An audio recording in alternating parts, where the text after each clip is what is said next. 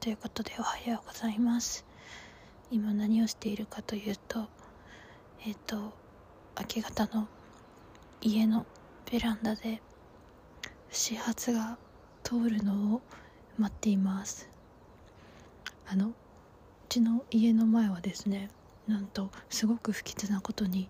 4時44分に始発が通るんですね。ということで今日は、えー、随分と遅くまで起きているので、えー、始発を見てみようと思います。ちなみにお風呂上がりで今顔にめっちゃパック貼ってる状態です。親は寝てます。あ私実家に住んでいるのでここはあのこのベランダにはですねたくさんのバジルなどが植えられているんですがあのそんな中にパジャマに顔をパックした状態でヘアバンドをしてあの誰も通らない静かな住宅街の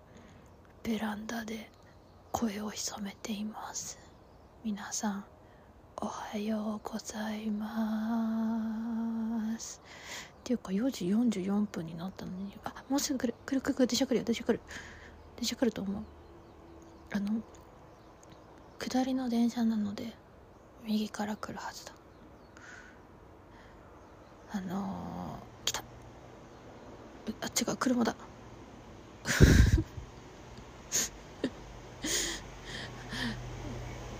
何を撮ってるんだって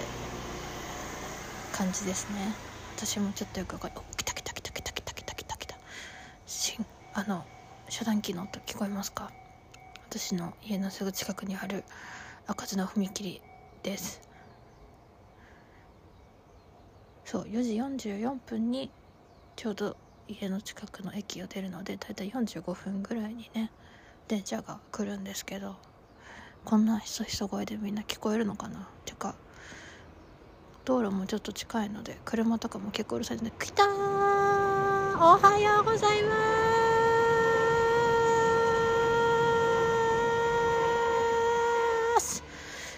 ということでね始発を見送ってみました。どんなオープニングだよって感じですがとりあえず顔のパックを剥がしてこようと思います。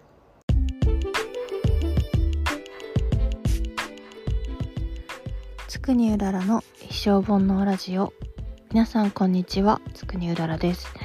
このラジオは気分が乗ると演劇をしたりする時々演劇人のつくにうららが煩悩にまみれた己の人生を垂れ流していく番組です。基本的には日々のため息がメインですが、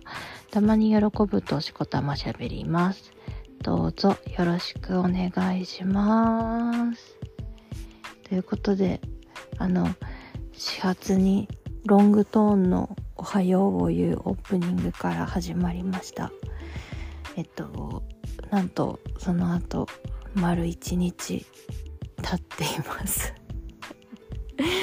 あのねあそうあのあんなベランダから始発に向かって「おはよう」とか言ってたんですけど実はあの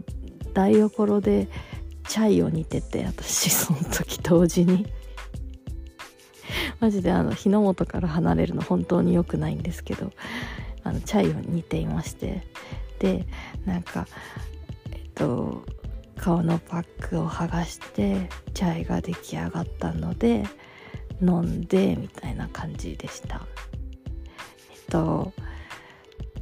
改めまして皆さんちょっとあのおはようございますというかまあこれねあのいつ聞かれるかわかんないんですけれどもあのおはようございます。こんにちは。こんばんは。あの夜ね寝る時に聞いてくださる方とかもいるとお伺いしました。あの気持ちめっちゃわかります。私もなんかね私ちょっと不眠気味なんですけどその YouTube とかのなんか動画を流したりしながら寝る時とかがあってなんかなんだろう私はそのコスメとかの動画が好きでこうお化粧の手順とかを解説してる動画とかをこう流しながら寝たりとかあとあのゆっくりって言われてるあの音声を読み上げる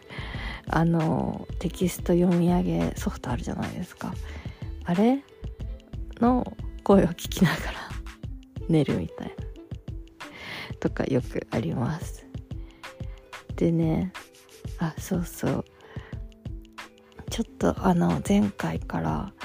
えっ、ー、と日数が空いてしまってとどうしたんだよって感じだったんですけれどもなんかねちょっと喉の調子が悪くなっちゃってなんか数日間なんか喉がガサガサしちゃってて実はちょっと今も若干ガサガサなんですけどなんとか喋ってます。なんかしかもちょっと鼻もうんなんか来てる感じがするんだけどこれが花粉じゃないことを切に祈っています。本当に花粉症って急に来るっていうじゃないですか。で、ね、私はまだ花粉症じゃないけどいずれ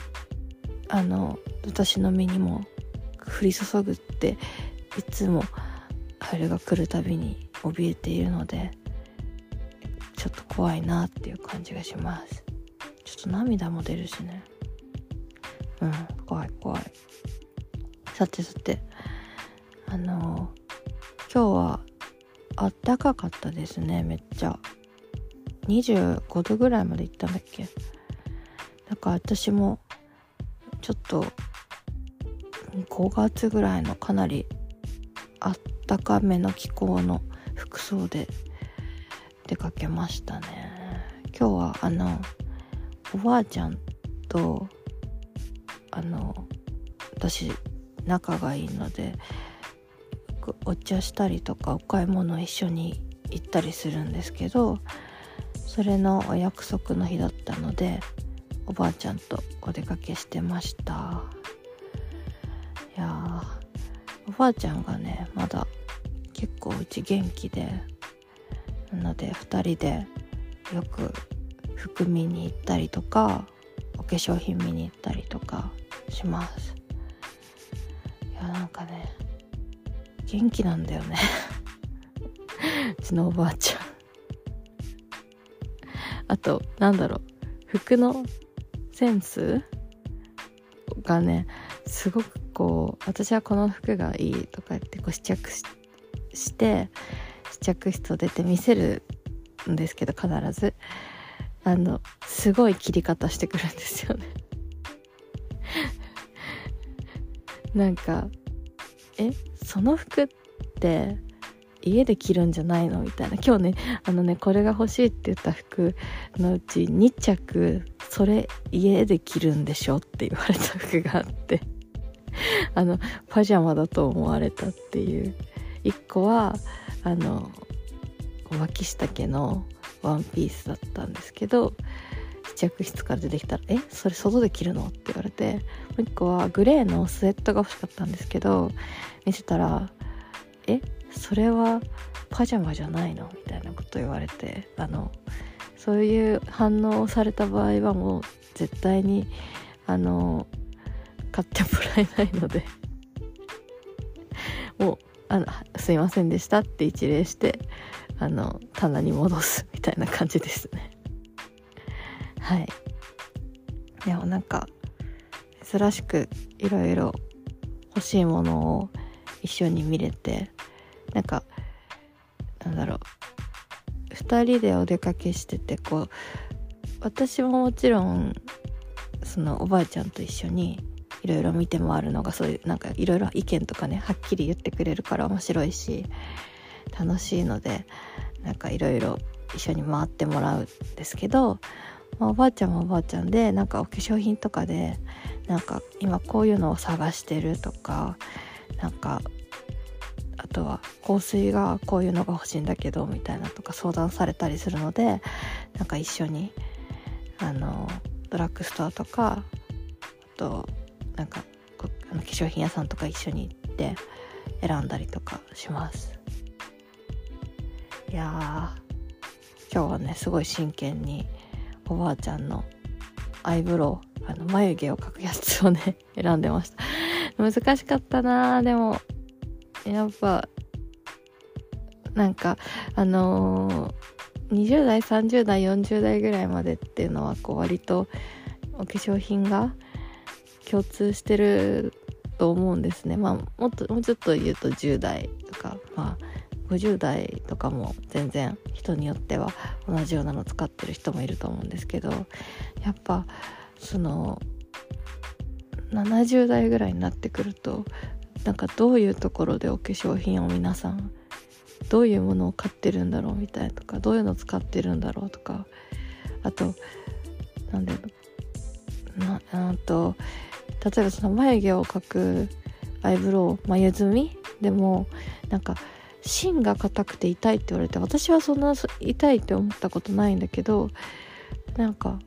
おばあちゃん的にはもうそれは痛いみたいなとかなんかそういうのってこうあの、まあ、年齢のことだけじゃないと思うんだけどやっぱこう感触に差があったりするからすごい難しくて つも化粧品の相談される時すっごい真剣に考えるんだけどなかなかうまく答えが出せなくて悔しいなーってもっともっといっぱいリファレンスが欲しいなって思います。はい。ちょっと今日は何を喋ろうか全然ちゃんと考えてなくてなんかこんな感じでだらだら喋ろうかなって思っているので皆さんもダラダラ聞いてください。よろしくお願いします。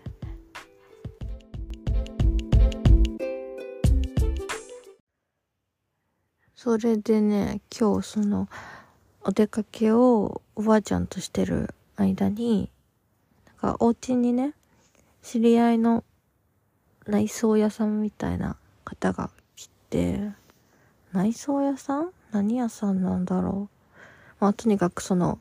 お知り合いの方が来てくださってあの私部屋の網戸が壊れてたんですよずっと。それを直していただいてでお家帰ってきたらすごいちゃんと網戸が右に動いたり左に動いたりするようになっていてすごい嬉しかったです。私なんか網戸クラッシャーなんですよね。なんか今まで住んだ家で網戸壊さなかったことがマジで一度もなくてなんかなんなんでかわかんないんですけどえっとなんかすぐね網戸が取れちゃう。別になんかそのクラッシャーって言ってもその網戸の網を破いちゃう方のクラッシャーじゃなくて網戸が取れちゃうの方のクラッシャーなんですよね取れちゃうとかとか取れちゃうっていうのもそれもそれ網が取れるんじゃなくてあのサッシもうフレームごと取れるでなんかちょっとこう滑りが悪くなっている時とかあるじゃないですか。でその時にこう頑張って動かそうとしてガコンガコンってなってあの取れちゃうみたいな網戸ごと取れちゃうみたいなのが大体の家で起こるんですよね。あれは何なんですかね。私だって前に一人暮らししてた時あの5階に住んでたんですけど最上階でねねそこの網戸はなんかもう全然最後動かなくなっちゃってで頑張って動かそうとしたら網戸も取れてとっさに片手でキャッチして5階 ,5 階からさ網戸落としたら結構事故じゃん。やばいと思って落ちかけた網戸とか手でキャッチしてなんとかはめ込んででもなんか歪んでてその家最終的になんか窓も歪んで真冬に窓閉まんないままなんかずっと生活してたから本当に極寒だったんだよな基本的になんか網戸とは仲良くできないですね。この前の夏も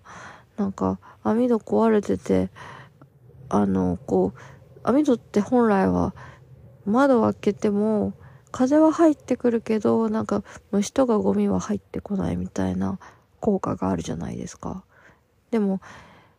私のお部屋の網戸は、立てかけてあるだけみたいな状態だったから、ひと夏ね。あの、こう、隙間が塞がれてないわけです、ピタッと。だから、虫がウェルカムな感じなんですね。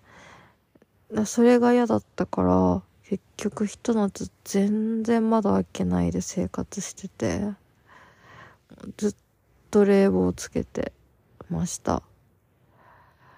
私のお部屋がすごく暑い部屋なんですよね。なんか日当たり的に。だから、なんか、もう窓も一切開けないで、カーテンも開けないで、と冷房してひと夏過ごしましたね、この前は。この前の夏暑かったですよね。なんか、私、部屋に置いてある、こう、薬？あの、こう、糖以上っていうんですかね。あの、周りがちょっとこう砂糖のコーティングがしてあるようなちょっと粒が大きい薬あるじゃないですか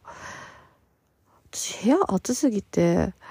あの薬溶けたんですよね。なんかネバネバになって飲もうとしたら。あとなんか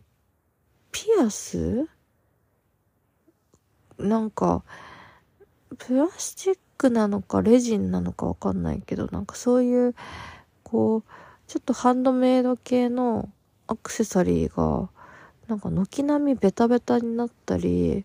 ぐにゃぐにゃになったり、なんか温度差で全部ひび入ったりして、なんか一気に5個ぐらい死んだりとかしてて、めっちゃ怖かった今年の夏。今年？去年の夏。なんか、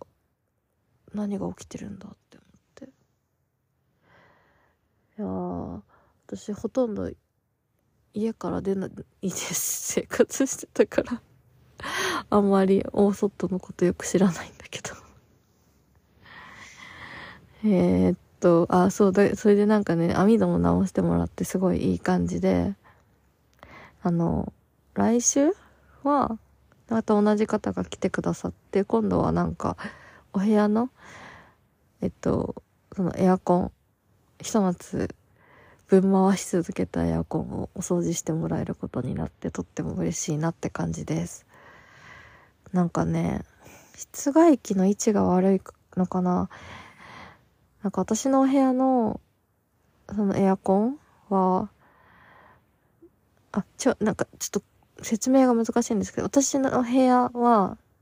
お家の3階にあって、2階が台所なんですね。で、台所で出た換気扇の空気を多分私の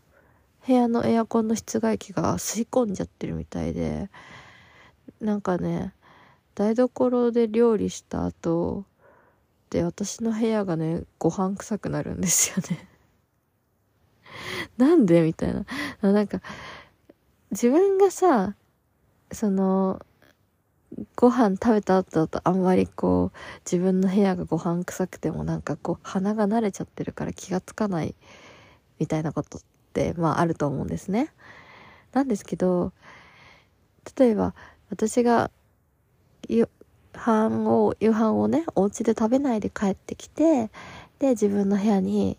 上がってガチャって自分の部屋のドア開けた瞬間にめっちゃ部屋の中からご飯の匂いするみたいなさ 何これみたいなのがすごい頻発してて。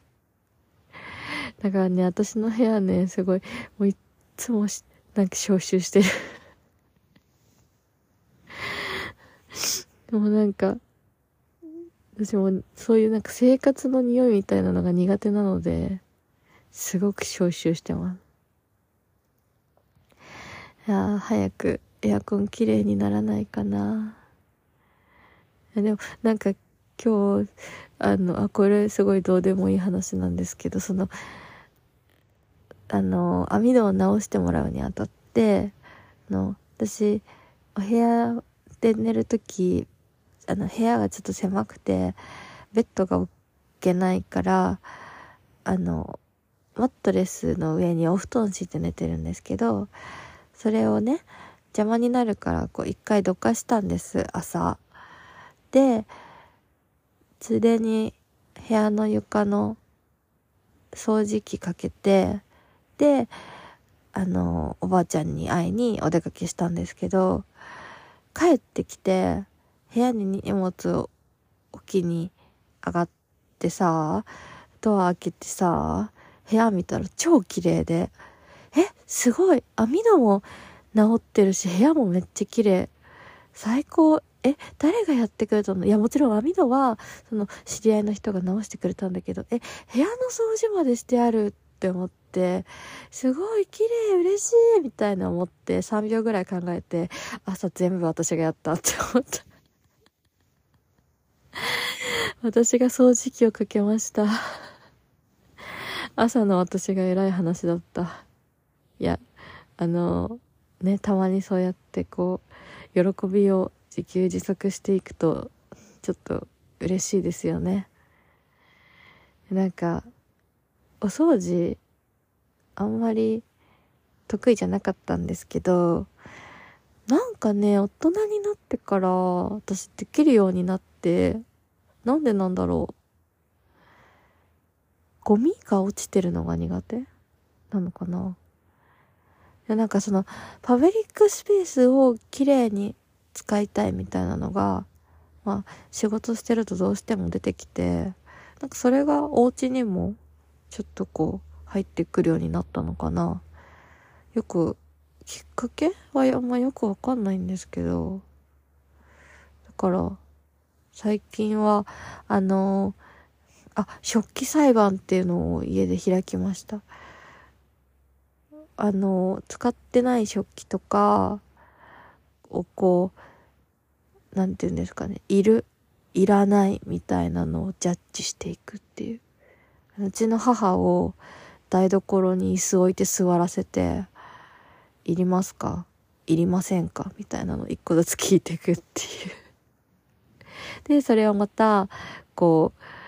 台所の食器棚が、ちょっとこう、なんて言うんですかね。使いづ、使いづらい配置になってたので、こう、父と母と相談しながら、どこに何があったらいいかみたいなのを配置し直すみたいなのをこの間やってやって、なんか、ちょっと楽しかったですね。なんか食器ってこう、まあ割れたらもちろん捨てるけど、あもちろんね、あの、高価なものだったら金継ぎとかしたりとかするけどさ、なんかね、だいたい割れちゃったら削ったりするじゃないですか。だからこう、ね、家族、うち3人家族なんだけど、家族の人数に対してこう、個数が合ってなかったりとかするわけですよ。いくつか。やっぱね、古いものとかだと。それとかをこう、思い出を優先するのか 実益を優先するのかみたいなのでね、こう、そのスヌーピーのお皿は捨てないでくださいみたいな母の意見をこう飲み込んだりとか、なんかいろんな攻防がありました。でも楽しかった。楽しかったし、すごいスッキリしたから、私はすごい嬉しいです。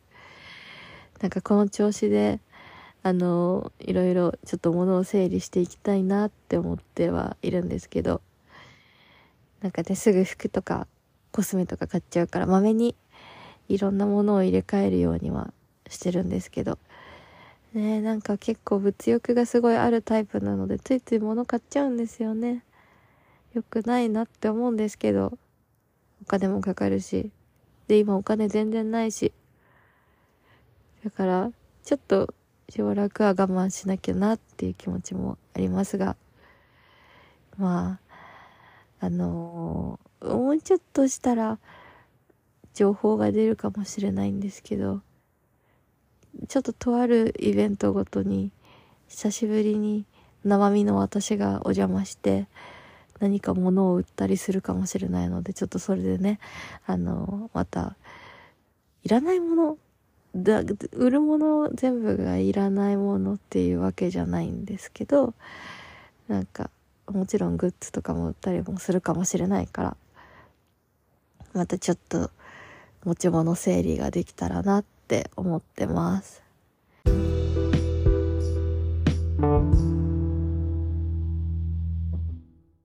ということで、